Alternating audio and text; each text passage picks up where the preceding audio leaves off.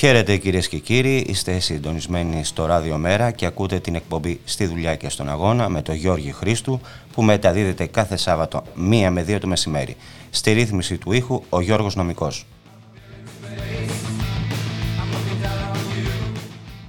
Στη δουλειά και στον αγώνα λοιπόν, μια εκπομπή για τον κόσμο της εργασίας και τους απόμαχους της δουλειάς, μια εκπομπή για τα προβλήματα και τις αγωνίες της νεολαίας, μια εκπομπή για τα κινήματα της κοινωνίας, μια εκπομπή που δίνει βήμα σε όποιον ελεύθερα συλλογάται, διότι συλλογάται καλά.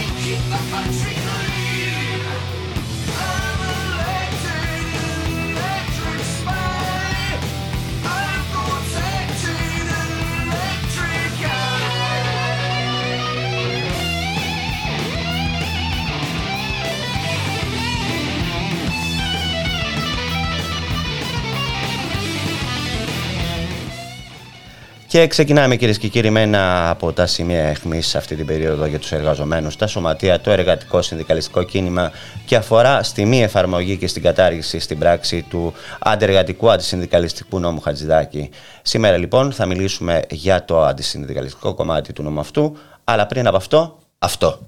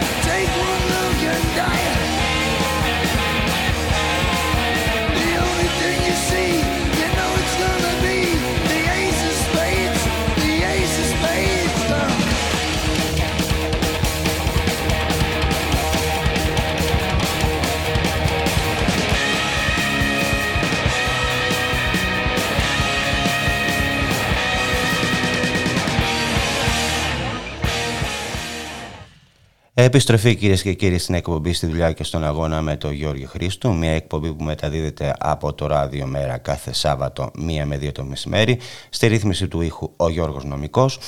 Ξεκινάμε λοιπόν, κυρίες και κύριοι, με την υπουργική απόφαση Χατζηδάκη που αφορά στον αντεργατικό αντισυνταγιστικό νόμο, όπως σας είπα και πριν, όπου φαινομενικά ρυθμίζονται κάποια τεχνικά θέματα σχετικά με το Γενικό Μητρό Συνδικαλιστικών Οργανώσεων Εργαζομένων που θα τηρείται μέσω πλατφόρμας στο σύστημα Εργάνη. Επί της ουσίας, οι συνδικαλιστικές οργανώσεις θα πρέπει υποχρεωτικά να δηλώνουν πλέον τα μέλη τους στη διοίκηση κάθε στοιχείο από τις αρχαιρεσίες και τα λοιπά στο Υπουργείο Εργασίας και έμεσα εύκολα γίνεται αντιληπτό ότι αυτά θα γίνονται γνωστά και στην εργοδοσία. Στην περίπτωση που δεν συμμορφωθούν προς τις υποδείξεις, δεν μπορούν να κάνουν συλλογικές διαπραγματεύσεις. Στην πραγματικότητα, οι συνδικαλιστικές οργανώσεις μετατρέπονται σε εποπτευόμενους φορείς του Υπουργείου Εργασίας. Να το ξαναπούμε αυτό. Στην πραγματικότητα, οι συνδικαλιστικές οργανώσεις μετατρέπονται σε εποπτευόμενους φορείς του Υπουργείου Εργασίας. Είναι επομένως μονόδρομος για όλα τα σωματεία και τα συνδικάτα να μην ενταχθούν στο ΓΕΜΙΣΟΕ, δηλαδή το Γενικό Μητρό Συνδικαλιστικών Οργανώσεων Εργαζομένων, ώστε να μην παραχωρήσουν το δικαίωμα αναγνώρισης και νομιμοποίησης τους στο Υπουργείο, που εισηγείται και εφαρμόζει την πιο αντιδραστική εργατική πολιτική στην ιστορία της μεταπολιτευτικής Ελλάδας. Ο στόχος της κυβέρνησης είναι ξεκάθαρος με την εφαρμογή του αντεργατικού νόμου Χατζηδάκη, του νόμου δηλαδή σαράντα οκτώ μηδέν οκτώ του δύο χιλιάδες είκοσι ένα. Είναι ο πλήρης έλεγχος των συνδικάτων ώστε να κατηργηθεί στην πράξη οποιαδήποτε συλλογική αγωνιστική δράση. Τι πρέπει να γίνει, πώς μπορούν να αντιδράσουν τα σωματεία. Ας ακούσουμε σε αυτό το σημείο, κυρίες και κύριοι, τι είπε σχετικά ο Άκης Σωτηρόπουλος, είναι μέλος του ΜΕΤΑ στο Γενικό Συμβούλιο της Α Δ Δ, στην πανελλήνια συνδιάσκεψη ε, της Α Δ Δ που έγινε δεκαεννιά και είκοσι ε, του μήνα στην Καλαμάτα. Άμεσα με την ανατροπή του νόμου Χατζηδάκη και όλοι θα περίμεναν τις απαντήσεις στα ερωτήματα αυτά προκειμένου να τις λάβουν και υπόψη τους στις τοποθετήσεις, η απάντηση μετατέθηκε για αύριο το πρωί στις εννιά.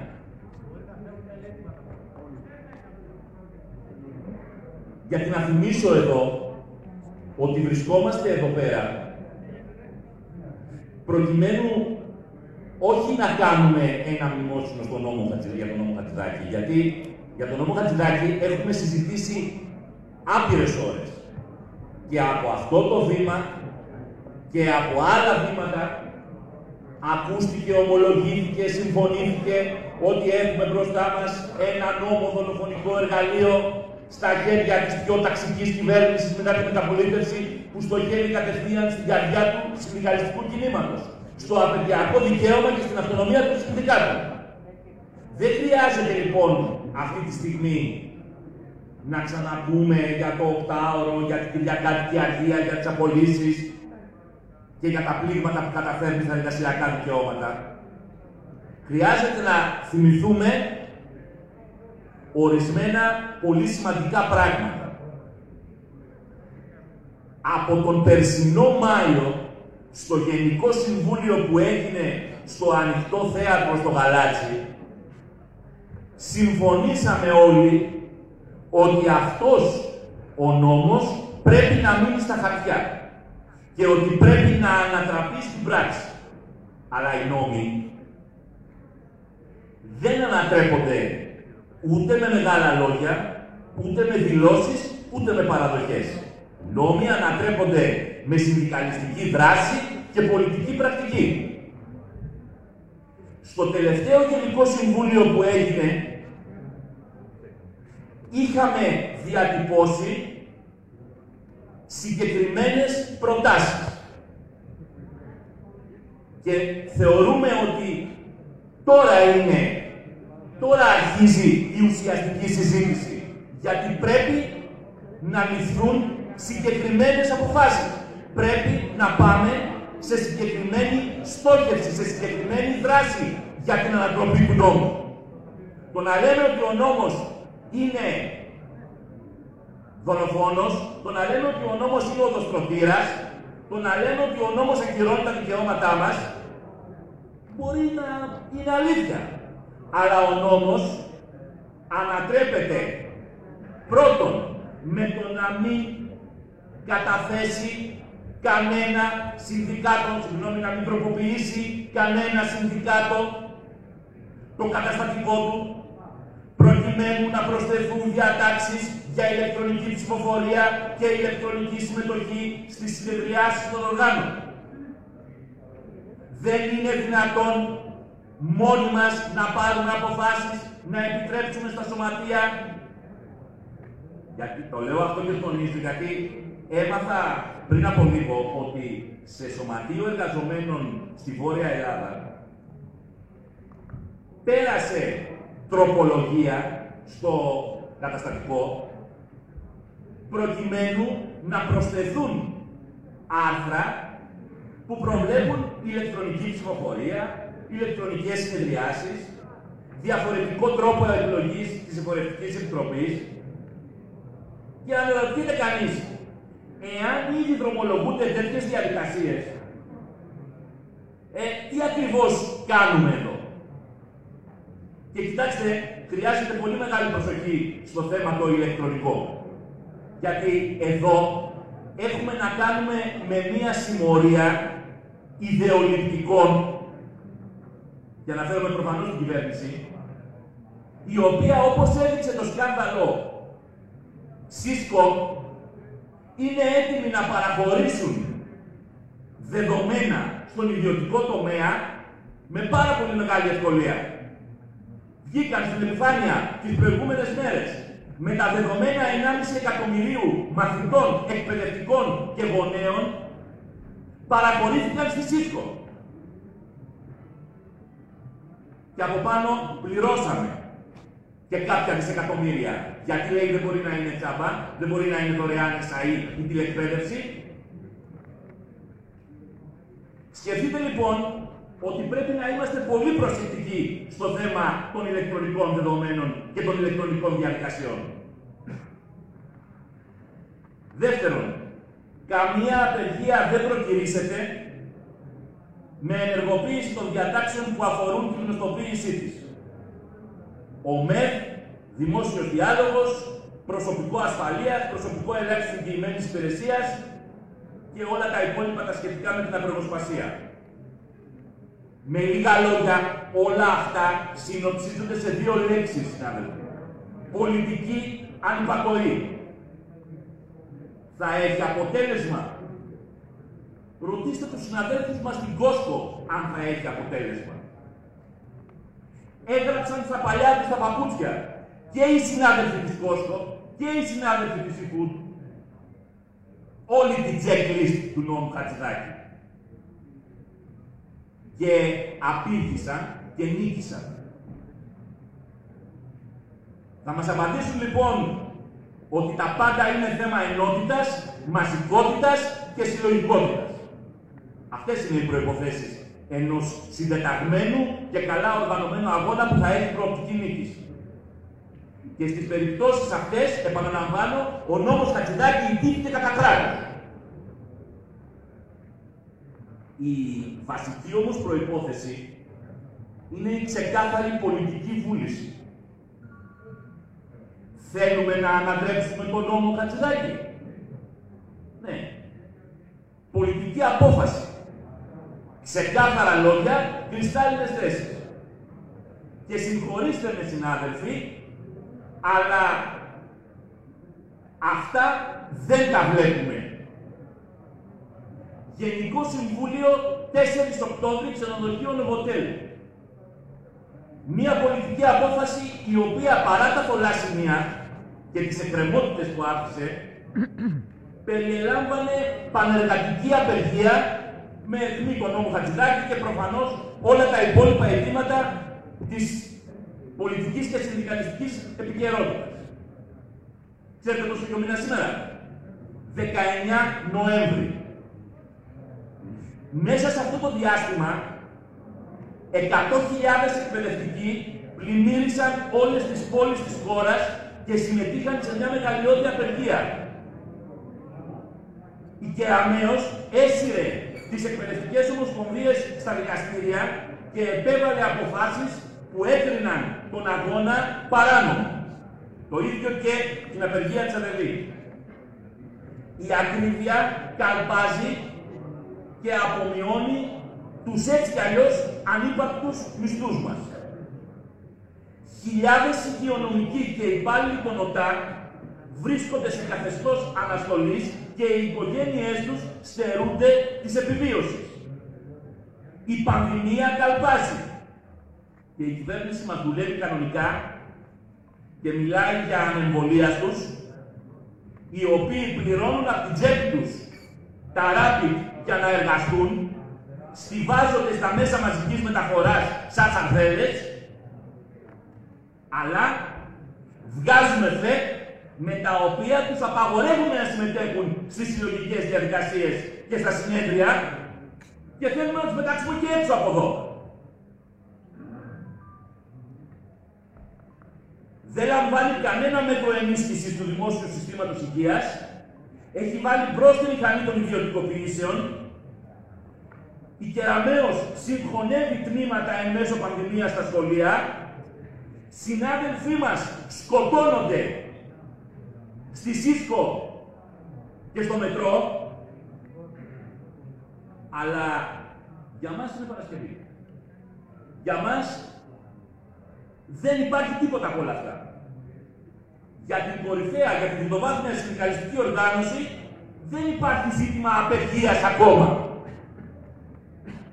Την περασμένη Παρασκευή κατατέθηκε πρόταση για σύγκληση της Εκτελεστικής Επιτροπής προκειμένου να συζητηθεί και να καθοριστεί η ημερομηνία της απεργίας. Κανένας δεν έκανε τον κόπο να απαντήσει σε αυτή την πρόταση. Και για να επανέλθω στα διαδικαστικά της συνδιάσκεψης, λήφθηκε μία απόφαση να μην ληφθεί η απόφαση. Να μην συνεδριάσει το Γενικό Συμβούλιο, να μην υπάρξει κανένας αποφασιστικός χαρακτήρας. Και εμείς συνεχίζουμε να βάζουμε το ερώτημα. Αν δεν πάρουμε απόφαση εδώ, αύριο, αυτή η απεργία πρόκειται να γίνει. Γιατί δεν έχει γίνει καμία επαφή, δεν έχει γίνει καμία κίνηση από τον Οκτώβριο? Μήπως έχουμε την αίσθηση ότι οι απεργίες γίνονται με αυτόματο πιλωτό? Ή έχουμε την αίσθηση ότι θα επαναλάβουμε την πεπατημένη των προηγούμενων αιτιών, ετών και δεκαετιών? Μια εθιμοτυπική εικοσιτετράωρη εκεί κάπου το Δεκέμβριο, κοντά στον προϋπολογισμό, με μονοψήφια ποσοστά συμμετοχής. Έχουμε, έχουμε καταλάβει ότι άλλαξε η εποχή. Ποιος εργαζόμενος θα ακολουθήσει μία τέτοια αναξιόπιστη και αφαιρέγγια πολιτική? Ποιος? Θεωρούμε ότι εδώ έχουμε έρθει για να πάρουμε αποφάσεις. Και θεωρούμε ότι εδώ αυτό οφείλουμε να κάνουμε. Να σας πω, κυρίες και κύριοι, αφού ακούσαμε τον, ένα μέρος από την ομιλία του Άκη Σωτηρόπουλου, του μέλους του μετά στο Γενικό Συμβούλιο της ΑΔΔ, να σας πω ότι ήδη κάποια σωματεία ε, έχουν αρχίσει να αλλάζουν ε, τα, τα καταστατικά τους, εφαρμόζοντας τον νόμο Χατζηδάκη, όπως για παράδειγμα ε, έχει γίνει στο σωματείο του Δήμου Ευόσμου Κορδελιού, όπου εκεί την πλειοψηφία την έχει η άσκοτα, και όταν λέμε για άσκοτα εννοούμε το συνδικαλιστικό βραχίωνα του ΣΥΡΙΖΑ, ε, και το λέω αυτό έτσι για να καταλάβουμε ότι το ένα χέρι νύβει τ' άλλο και τα δύο το πρόσωπο, ε, και όσον αφορά στο πρόσωπο είναι τα αντεργατικά μέτρα που έχουν πάρει και η τότε κυβέρνηση ΣΥΡΙΖΑ και η νυν κυβέρνηση της Νέας Δημοκρατίας ε, κατά των εργαζομένων, που στοχεύουν στον περιορισμό των συνδικαλιστικών δικαιωμάτων, στον περιορισμό ε, των διεκδικήσεων, των φωνών μάλλον ε, για διεκδικήσεις, στην εργοδοτική τρομοκρατία, στην άνθηση της εργοδοτικής τρομοκρατίας, ε, στην, ε, ε, πώς να το πω, ε, στην ε, απεργοσπασία και στην ε, Ε, επιβράβευσή της. Μην το ξεχνάμε ότι, αυτό, ότι ο νόμος Χατζηδάκη το προβλέπει, έτσι.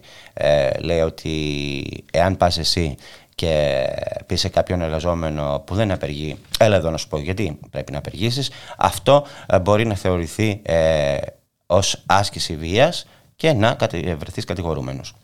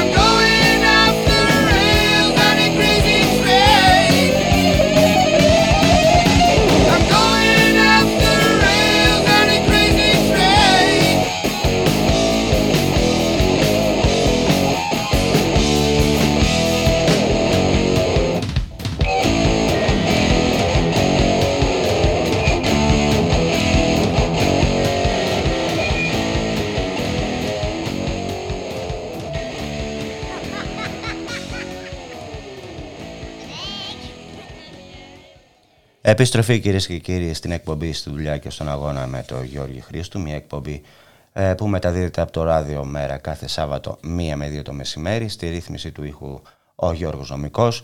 Πάμε στο δεύτερο θέμα της εκπομπής, κυρίες και κύριοι, και αφορά σε τι άλλο, στην κοινωνική ασφάλιση και στους ιδιώτες τους οποίους σπρώχνουν υπέρ το δέον η κυβέρνηση της Νέας Δημοκρατίας, ο Μητσοτάκης και ο Χατζηδάκης. Για το θέμα αυτό θα μιλήσουμε με τον οργανωτικό γραμματέα της Πανελλήνιας Ομοσπονδίας Προσωπικού Οργανισμού Κοινωνικής Πολιτικής, τον Χρήστο τον Βαγενά, ο οποίος είναι και ε, μέλος της παράταξης ε, ριζοσπαστικές αγωνιστικές κινήσεις στον ΕΦΚΑ.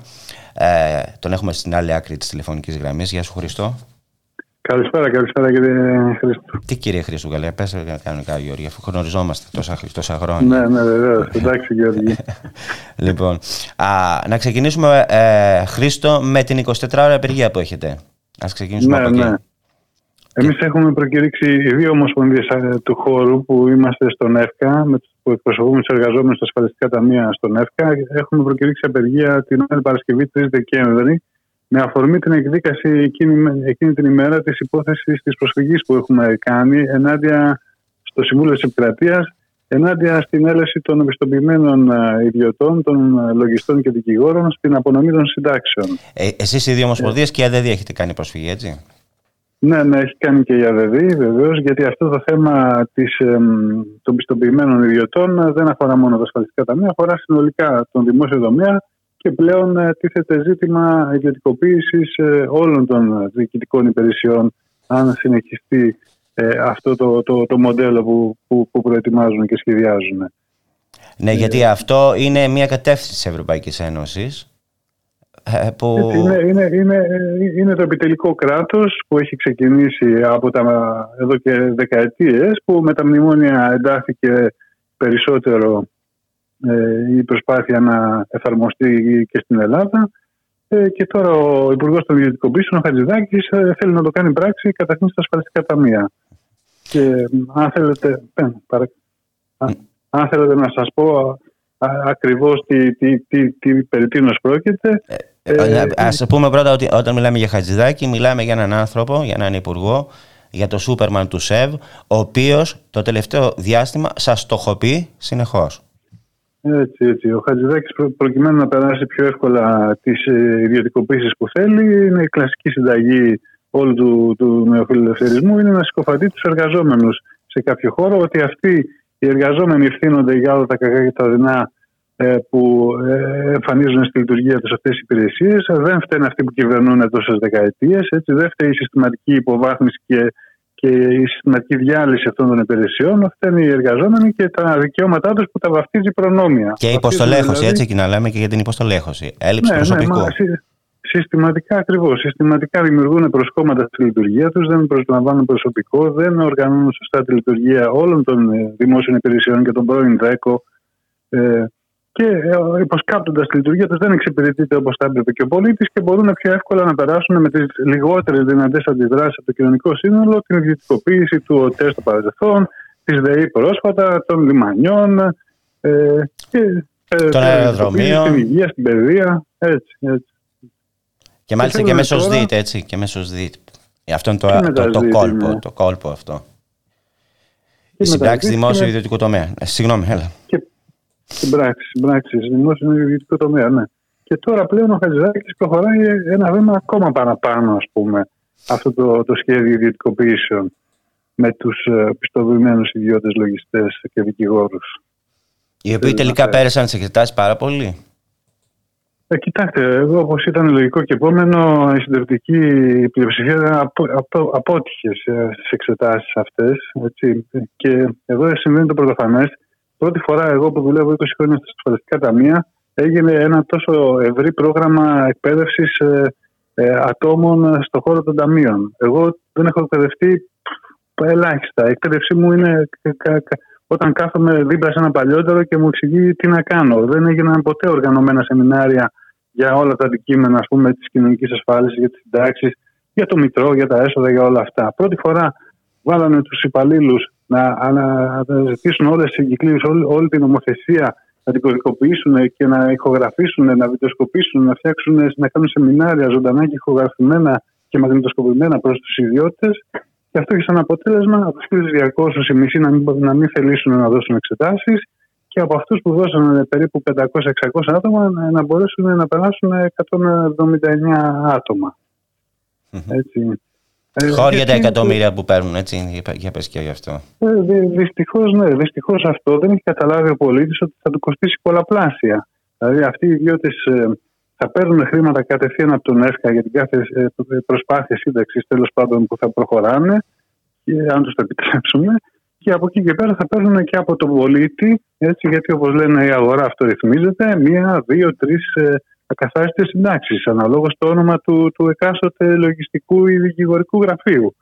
Δηλαδή δεν θα αρκούνται στα χρήματα που θα παίρνουν από τον ΕΦΚΑ κατευθείαν. Αντί δηλαδή ο ΕΦΚΑ να προσλάβει πεντακόσια χιλιάδες, δύο χιλιάδες άτομα, ας πούμε, και να τα πληρώνει από κατευθείαν τον προϋπολογισμό του κράτους και να τα εκπαιδεύσει και με ένα σχέδιο, ας πούμε, να μπορέσουν να εκδώσουν όλες αυτές τις εκκρεμείς συντάξεις που υπάρχουν. Μόνιμο προσωπικό, κάνει... έτσι, μόνιμο προσωπικό, όχι συμβασιούχος. Ναι, βέβαια. Ε, γιατί οι συμβασιούχοι δεν θα προλάβουν εύκολα να μάθουν μέσα σε ένα χρόνο, πάνω που θα αρχίσουν να μαθαίνουν, τους λήγουν τις συμβάσεις και τους διώχνουν. Ναι. Έτσι. Και αντί να κάτσουν, δηλαδή να χρησιμοποιήσουν, να αξιοποιήσουν αυτές τις εργατόρες και αυτά τα χρήματα για μόνιμο προσωπικό και για σίγουρη ε, και, και σοβαρή, ας πούμε, και υπεύθυνη δουλειά, ε, τα δίνουν στους ε, πιστοποιημένους ε, και προσπαθώντας με αυτόν τον τρόπο να ιδιωτικοποιήσουν και τις διοικητικές υπηρεσίες του, του δημόσιου τομέα. Mm-hmm. Δηλαδή να πλήξουν πλέον την καρδιά των, των εργασιών του δημοσίου.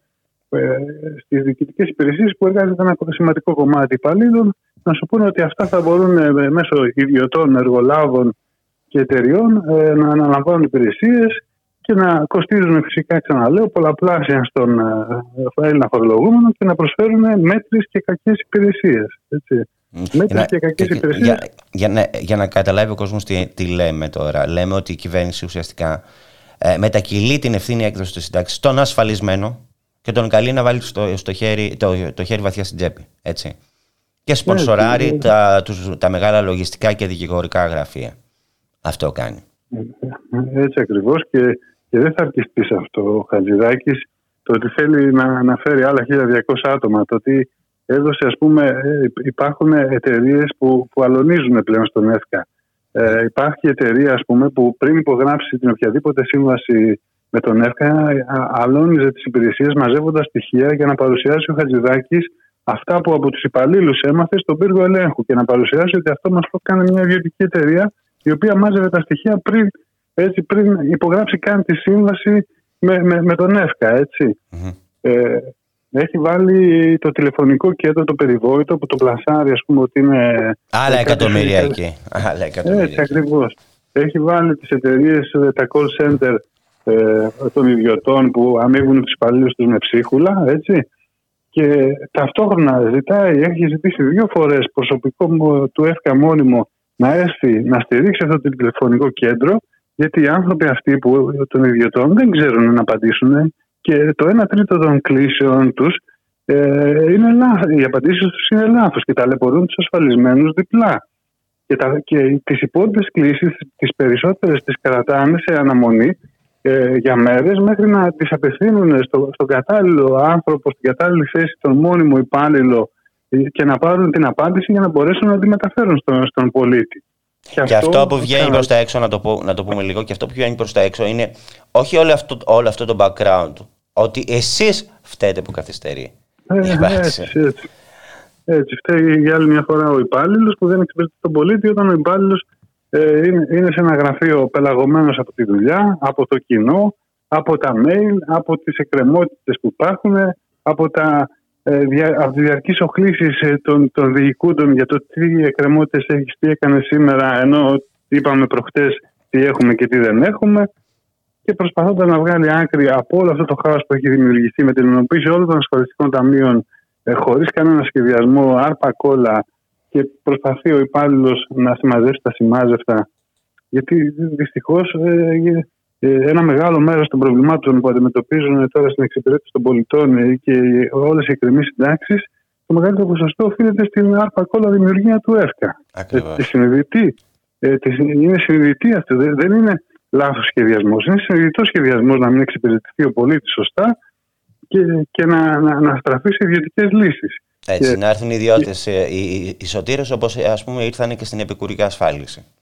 Έτσι, γιατί είναι το τρίτο ε, ε, δεινό, ας πούμε, που έφερε ο Χατζηδάκης στον ΕΦΚΑ, που είναι στα, στα ασφαλιστικά ταμεία, που είναι το, το Ταμείο Επικουρικής Κεφαλοποιητικής Ασφάλισης για τους νέους ασφαλισμένους, που θα εξαναγκάζονται, ας πούμε, θα δίνουν τα χρήματά τους στο δημόσιο και μετά το δημόσιο θα τα δίνει στους ιδιώτες να τα τζογάρουν στα χρηματιστήρια.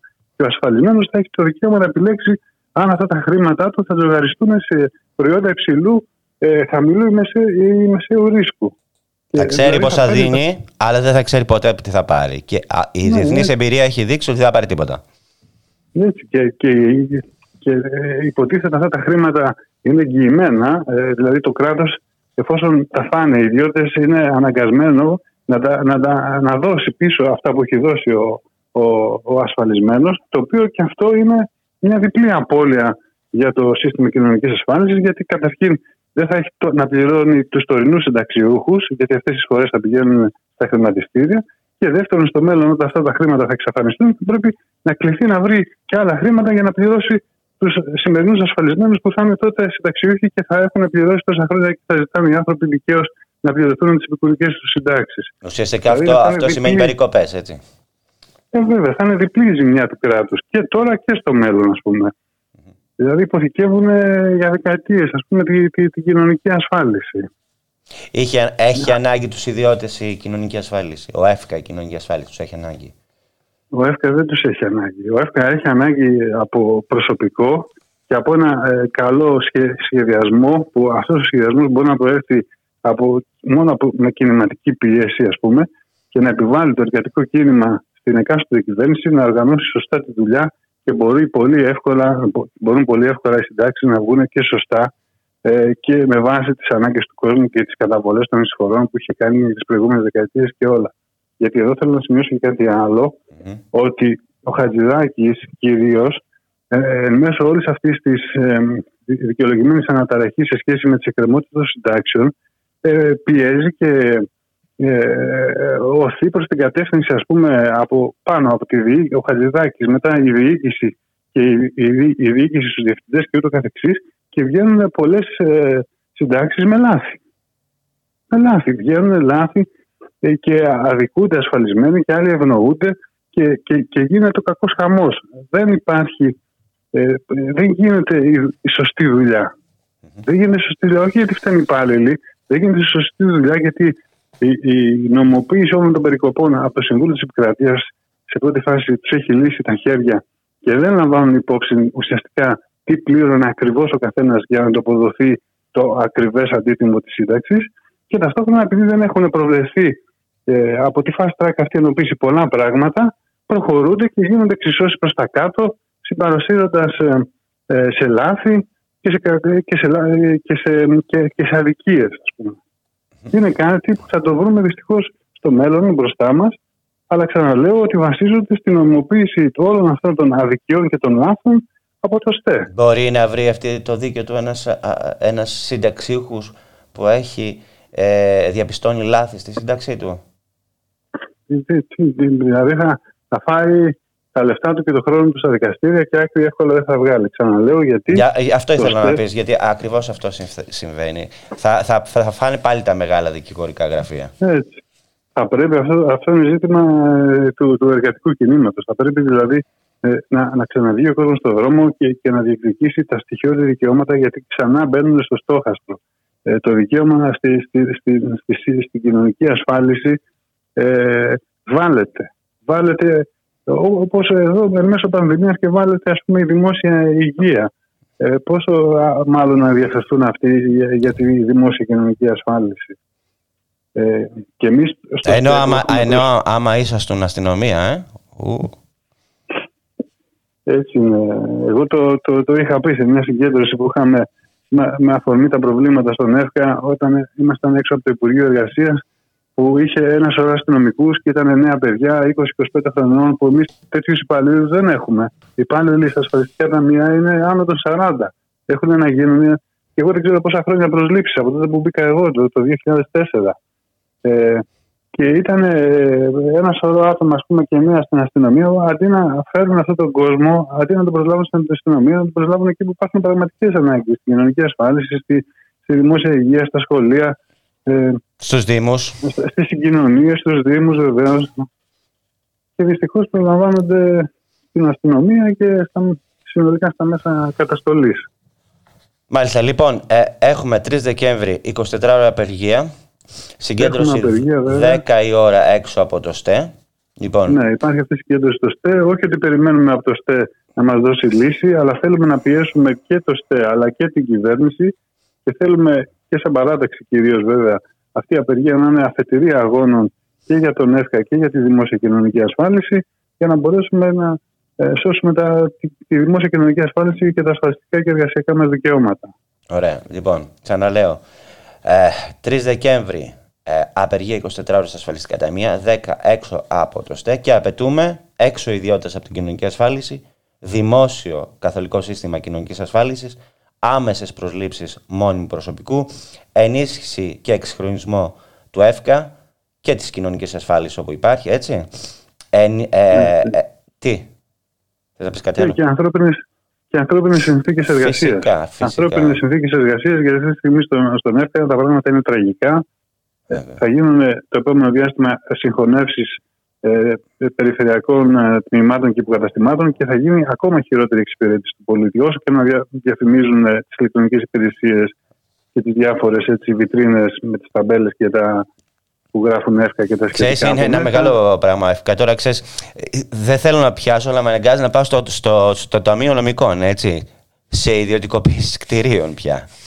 Έτσι είναι. Ο ΕΦΚΑ ξεπουλάει τα πάντα. Και, και τα κτίρια που. Μιας και τον έφερε, να, να, να πούμε λίγο για το Ταμείο Νομικών. Πες το, αν θέλεις, ναι, να ναι. το πω εγώ. Είναι, είναι μια σειρά γεγονότων. Το, υπάρχουν κτίρια, ας πούμε, που είναι μέσα στην Ομόνια, που είναι υποβαθμισμένες περιοχές σε δρόμους. Παρ' όλα αυτά, αυτά τα κτίρια στέκουν και εξυπηρετούν κανονικά τους ασφαλισμένους και υπάρχει το προσωπικό μέσα που δουλεύει σε αξιοπρεπείς συνθήκες. Το Ταμείο Νομικών, επειδή θέλανε να το ξεπουλήσουν το κτίριο σε μια ξενοδοχειακή εταιρεία, μέσα σε χρόνο ΤΕΤΕ, μέσα σε διάστημα λίγων εβδομάδων, με το που παρουσιάστηκε μια βλάβη και μια κλοπή από τα υπόγεια, αμέσως το κτίριο ε, εκενώθηκε άρων-άρων, αφέθηκε αφύλακτο και λεηλατήθηκε κυριολεκτικά. Κυριολεκτικά, άμα δείτε Πήρα... φωτογραφίες ο κόσμος, θα. Θα το καταλάβει. Πήραν τους υπαλλήλους άλλων, τους πήγαν σε ένα άλλο κτίριο χειρότερο, που είναι νοικιαζόμενο φυσικά. Έτσι. Και ταυτόχρονα, ας πούμε, ε, με, με, με επανειλημμένες οχλήσεις ε, και ε, ανακοινώσεις ε, της παράταξης της δικιάς μας και τέτοια, αποφασίστηκε να φυλαχθεί το κτίριο σε εικοσιτετράωρη βάση. Δέκα κτίρια γύρω-γύρω του ΕΦΚΑ δεν έχουν υποστεί το παραμικρό. Αυτό με, τη, με το που κυκλοφόρησαν τα σενάρια ότι οδεύει προς μια εταιρεία, αμέσως λεηλατήθηκε και, και αδειάστηκε άλλων άρων. Ούτε να επισκευαστεί, ούτε καμία πρόβλεψη. Και αυτό είναι μια σειρά ε, γεγονότων και σε άλλα κτίρια που αφήνονται ιδιόκτα κτίρια και δεν ε, στην τύχη τους έτσι. Και ο ΕΦΚΑ στέλνει τους υπαλλήλους από εδώ και από εκεί, νοικιάζει δεκάδες κτίρια, ας πούμε, με, με υψηλά ενοίκια. Κτίρια χωρίς παράθυρα, ας πούμε, μέσω πανδημίας. Πολυόροφα κτίρια γυάλινα χωρίς ένα παράθυρο. Καλά, τώρα αυτό μιλάς. Γι' αυτό σου ανοίγεις. Για να μην πω για την καθαριότητα, έτσι. Για να μην πω για τη θέρμανση. Για να μην πω και δεν ξέρω εγώ τι γίνεται με αυτόν τον ΕΦΚΑ. Τίποτα. Και, και, και, και τους νοιάζει μόνο η βιτρίνα να παρουσιάζουν ηλεκτρονικές υπηρεσίες που φτιάχνονται, που κι αυτές τις φτιάχνουν οι ιδιώτες με, με πολλαπλάσιο κόστος και με πολλά λάθη. Θα μπορούσαν αυτά να είχαν φτιαχτεί. Με, με, με λιγότερο από το μισό κόστος, ας πούμε, από, ε, από το προσωπικό των ασφαλιστικών ταμείων και φυσικά που ξέρει ευνοούνται διάφοροι, ας πούμε, και το παίζουν διάφοροι ιδιώτες και εταιρείες που το παίζουν οι υπόλοιποι επιχειρηματίες, οικονομάνε ε, δημόσιο χρήμα και το παίζουν, ε, ξαναλέω, οι υπόλοιποι επιχειρηματίες με τα λεφτά του φορολογούμενου και πληρώνουν τους εργαζόμενους τους φυσικά με ψίχουλα. Λοιπόν, Χρήστο, να σε ευχαριστήσω πάρα πολύ. Και εμείς σας ευχαριστούμε να. Σε χαιρετώ. Σε χαιρετώ. Γεια σας. Γεια.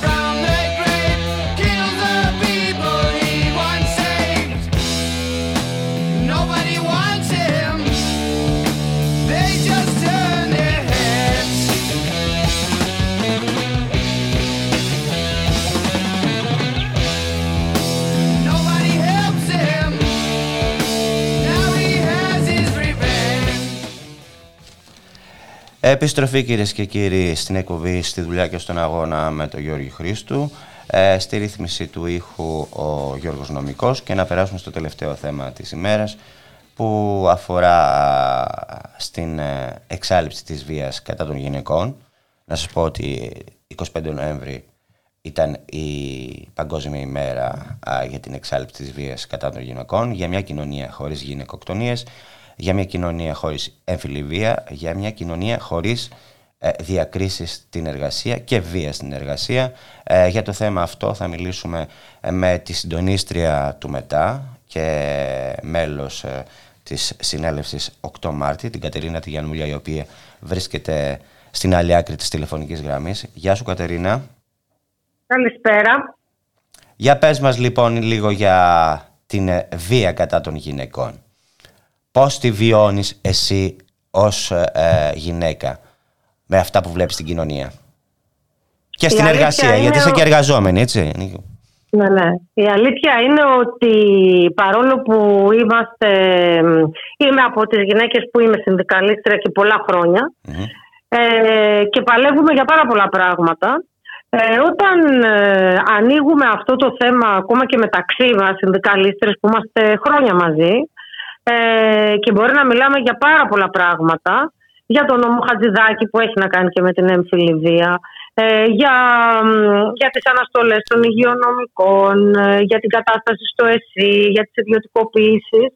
Ε, μπορεί να μιλάμε για χίλια πράγματα και να παλεύουμε κάθε μέρα, αλλά δεν ανοίγαμε ποτέ το στόμα μας για τέτοια πράγματα. Και όταν γίνονται συλλογικότητες ή τέτοιες κουβέντες, ε, γιατί προσπαθούμε αυτό το διάστημα να ανοίξουμε το ζήτημα της έμφυλης βίας στα συνδικάτα, να ασχοληθούν τα σωματεία με αυτό το θέμα, ε, τότε ανακαλύπτουμε ότι δεν αφορά άλλες. Και όλες έχουμε να διηγηθούμε ιστορίες, ε, είτε από την εργασία μας, είτε από το δρόμο, είτε από τη διασκέδασή μας, είτε από την ίδια μας την οικογένεια και το στενό μας περιβάλλον. Mm-hmm. Δηλαδή, αν κάθε γυναίκα ψάξει τη ζωή της, αποκλείεται να μην βρει από ένα έστω ελαφρύ περιστατικό μέχρι πολύ βαρύτερα.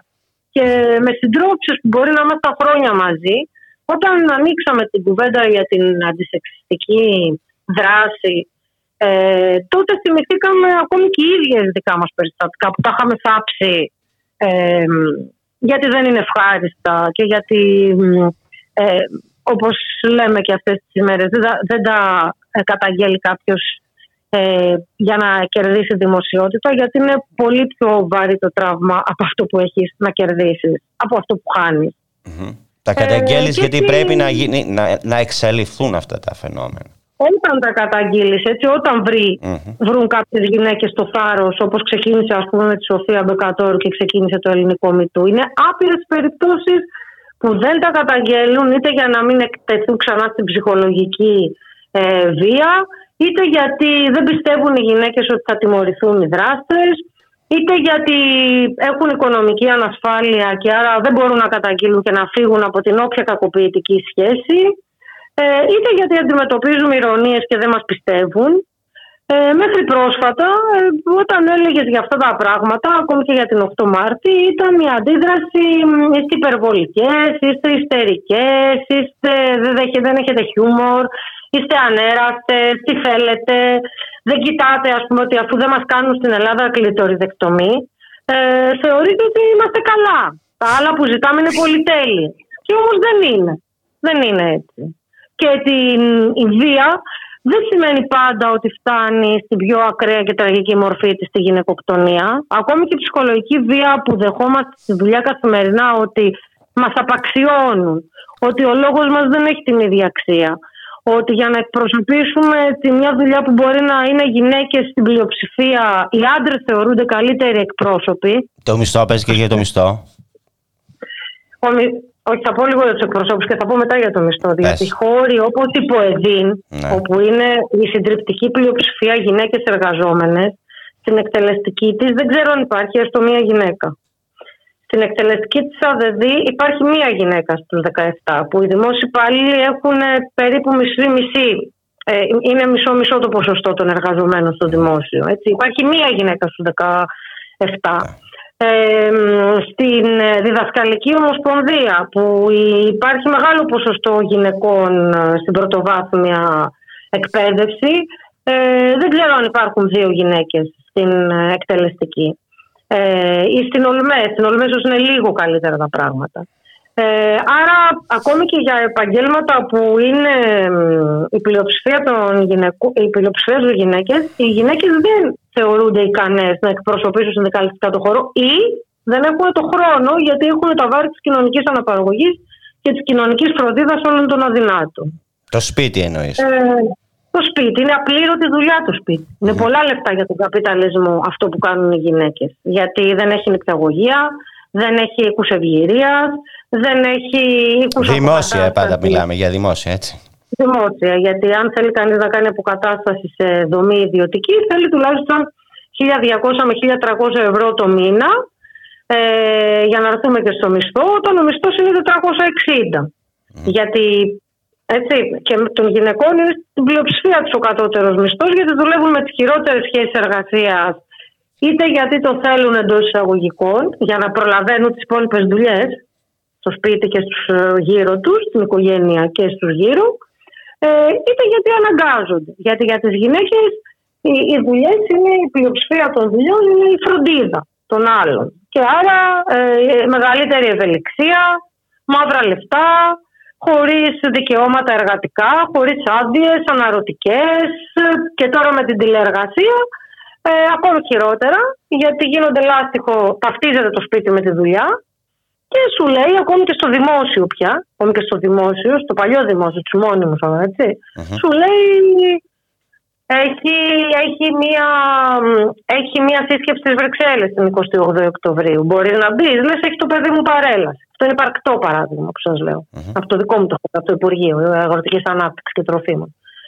Λες έχει το παιδί μου παρέλαση, να πάω να το δω. Σου λέει εντάξει, πήγαινε στην παρέλαση και μετά μπες από το σπίτι λίγο να παρακολουθείς και τη σύσκεψη. Γιατί είσαι ευέλικτη. Οι γυναίκες απαιτείται να είναι ακόμη πιο ευέλικτες. Παρόλο που ισχύει η τηλεεργασία και αυτή η πίεση για όλους τους εργαζόμενους. Mm-hmm. Ε, Επομένως, υπάρχουν διακρίσεις, δεν έχουν καταργηθεί στην πολιτισμένη Δύση και στο προηγμένο δύο χιλιάδες είκοσι ένα.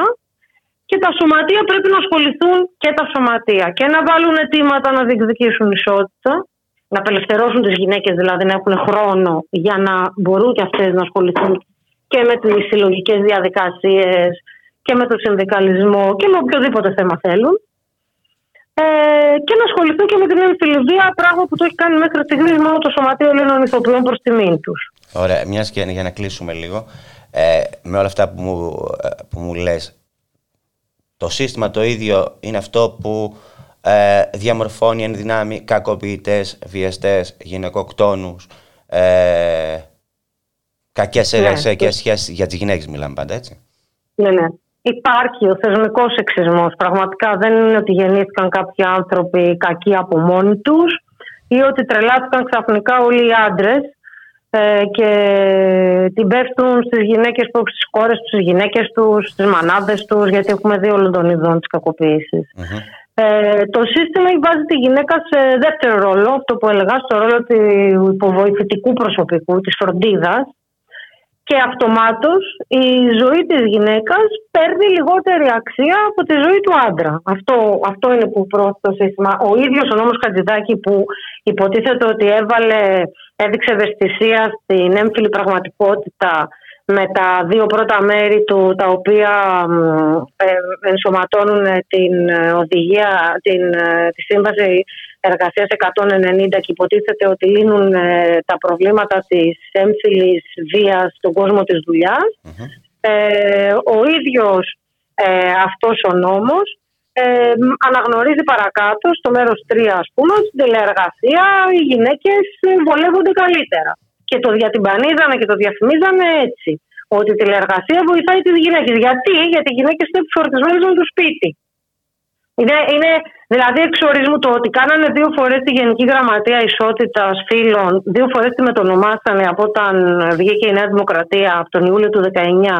Τη μία φορά προσθέσανε Ισότητα Φύλων και Οικογενειακής Πολιτικής και τη δεύτερη, ένα εξάμηνο μετά περίπου, την κάνανε και Δημογραφικής Πολιτικής. Δηλαδή ταυτίζουν τα ζητήματα της ανισότητας των γυναικών με το δημογραφικό και το οικογενειακό πρόβλημα, δείχνει ότι τις γυναίκες το σύστημα τις προορίζει γι' αυτό, για το σπίτι. Για αναπαραγωγή και για το σπίτι. Είναι β' κατηγορίας πολίτες. Όταν λοιπόν εσύ εκπέμπεις αυτό το σήμα ή όταν η ίδια η αστυνομία την καλούν σε τόσες γυναικοκτονίες και σου λέει έλα μωρέ και δεν έρχεται ποτέ. Πόσες γυναικοκτονίες θα είχαν σταματήσει, δεν θα είχαν συμβεί αν η αστυνομία, την οποία καταγγείλαν και οι γείτονες που μας λένε σπάστε τη σιωπή ή μη μιλάτε. Έχουν γίνει αυτά σε πολλές περιπτώσεις και η αστυνομία δεν έδωσε σημασία, γιατί είναι πολύ πιο ευθυγραμμισμένη με την κεντρική πολιτική που εκπέμπεται, η οποία είναι ότι οι γυναίκες είναι για αυτό, με τα συνέδρια, mm-hmm. ε, για τα γέννητα. Για τη γονιμότητα, παιδιά, λέω και αυτά. Ε. Και για τα γέννητα παιδιά και για τη γονιμότητα. Τα συνέδρια αυτά όπου συμμετείχαν συμμετείχαν το Υπουργείο Παιδείας, γυναίκα Υπουργός Κεραμέως, η Πρόεδρος της Δημοκρατίας, γυναίκα Πρόεδρος της Δημοκρατίας, μαζί με παπάδες και με γιατρούς για την εξωσωματική, θεωρήσαμε ότι πρέπει να πούν στις γυναίκες πότε είναι γόνιμες. Και αυτό και μόνο τις προτιμάει, ότι δεν ξέραν οι γυναίκες, δεν ξέρουμε πότε έχουμε περίοδο και πότε μπορούμε να γεννήσουμε. Θα πρέπει να μας τα πούνε. Λοιπόν, όταν το κράτος εκπέμπει τέτοια μηνύματα, τα πια καθυστερημένα κομμάτια της κοινωνίας θα τα εκλάβουν ως ότι οι γυναίκες δεν έχουν ίδια αξία η ζωή τους και άρα μπορούμε και ότι είναι δικές μας, είναι κτήμα μας, πρέπει να τις καθορίζουμε, δεν είναι δυνατόν να μας πούνε ότι θα μας χωρίσουν. Μας ανήκουν με λίγα λόγια. Ποιες είναι αυτές, ας πούμε, mm. από πώς που θα μας προσβάλλουν τον ανδρισμό μας και την... Αυτό λοιπόν δεν σημαίνει ότι όλοι οι άντρες είναι έτσι. Όχι. Αλλά σημαίνει ότι οι πιο επιρρεπείς, αυτοί που τρώνε πολύ πιο αμάσιστη την κυβερνητική προπαγάνδα και την προπαγάνδα του συστήματος όλου, δεν είναι μόνο κυβέρνηση, γιατί ούτε και οι προηγούμενοι έκανε στα αλήθεια βήματα για την ισότητα. Ε, αφήνοντάς μας δηλαδή αναπληρώτριες, ε, ε, συμβασιούχες εδώ και εκεί, δεν, δεν δίνεις τη δυνατότητα στις γυναίκες να έχουν οικονομική ανεξαρτησία ώστε να μπορούν να σηκωθούν να φύγουν από την κακοποιητική σχέση. Λοιπόν, γιατί... να, κλείσουμε, να κλείσουμε, ε, μία, να μία, κλείσουμε. Να κλείσουμε ε, θες να πεις κάτι, ε, μία τελευταία κουβέντα για να κλείσουμε, γιατί τελειώνει και ο χρόνος. Ε, θέλω να πω ότι εμείς έχουμε πάρει μια πρωτοβουλία σαν συνδικαλίστριες ε, για να ανοίξουμε, όπως έλεγα πριν, το θέμα της έμφυλης βίας ε, στον κόσμο της δουλειάς ε, και είμαστε αποφασισμένες να αναγκάσουμε τα σωματεία μας ε, με όσες δυνάμεις έχουμε στην αρχή και ελπίζουμε ότι θα δυναμώνουμε στην πορεία, να ασχοληθούν με το μισό τους δυναμικό, με τα μέλη τους και να, και να προσπαθήσουν όχι απλώς να, να αυξήσουν την εκπροσώπηση με τρόπο τεχνητό, αλλά να αφήσουν στις γυναίκες χώρο, χρόνο, Ε, οικονομικά μέσα, στήριξη, ώστε να μπορούν και αυτές να είναι ισότιμες στην κοινωνία. Αλλά τα σωματεία έχουν μείνει πάρα πολύ πίσω από αυτή τη δουλειά. Και εγώ μαζί σας, Κατερίνα. Να σε ευχαριστήσω. Και υπολογίζουμε λοιπόν. Να σε ευχαριστήσω πολύ. Να έχεις μια καλή μέρα. Και εμείς ευχαριστούμε και μακάρι να κρατιέται το θέμα επίκαιρο όχι μόνο τις μέρες αυτές, εικοστή πέμπτη Νοέμβρη και οκτώ Μάρτη, αλλά όλο το χρόνο. Όλο το χρόνο, ναι. Σε χαιρετώ. Θα φροντίσουμε. Δεσμευόμαστε γι' αυτό. Σε χαιρετώ, σε χαιρετώ. Γεια χαρά. Καλή συνέχεια. Κυρίες και κύριοι, φτάσαμε στο τέλος της σημερινής εκπομπής ε, στη δουλειά και στον αγώνα. Από εμένα και το Γιώργο Νομικό, να έχετε μια καλή μέρα.